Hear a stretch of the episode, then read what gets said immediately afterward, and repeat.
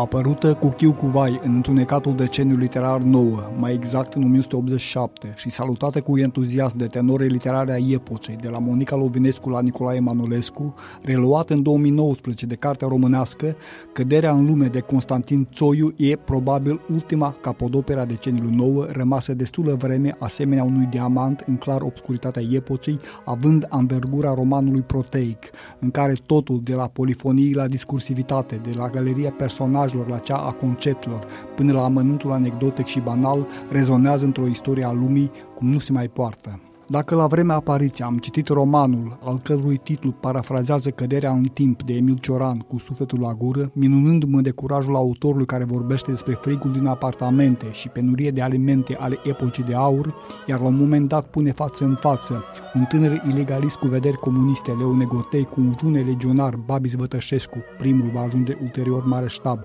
iar cel din urmă va muri ca un martir, la relectură m-a vrăjit în primul rând scritura propriu-zisă, cartea fiind redactată cu o sensibilitate a limbii care ne face să ne gândim la maestri de odinioară dar și nenumăratele simetrii dintre personaje, nume, epoci, credințe, etc., ce conferă unicitatea în ideea că Cine este în stare să redea căldură și viața acestui complex, contradictoriu, cerțos și paradoxal trecut, plin de furie, zgomot, sânge, avânt, erori și aspirații spre desăvârșire, pregătește un viitor mai înțelept, mai puțin expus paroxismilor, vrajbii și ranchiunei.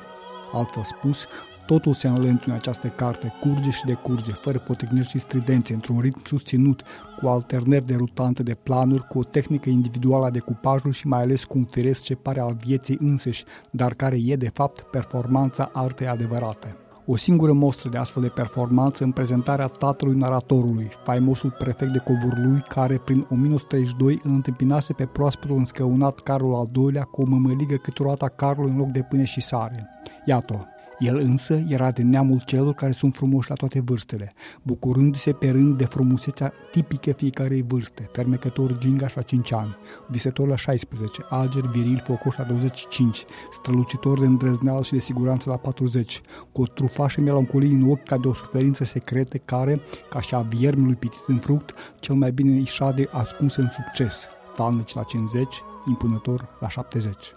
Pentru Radio Europa Liberă, Emilian Galai Cupăun.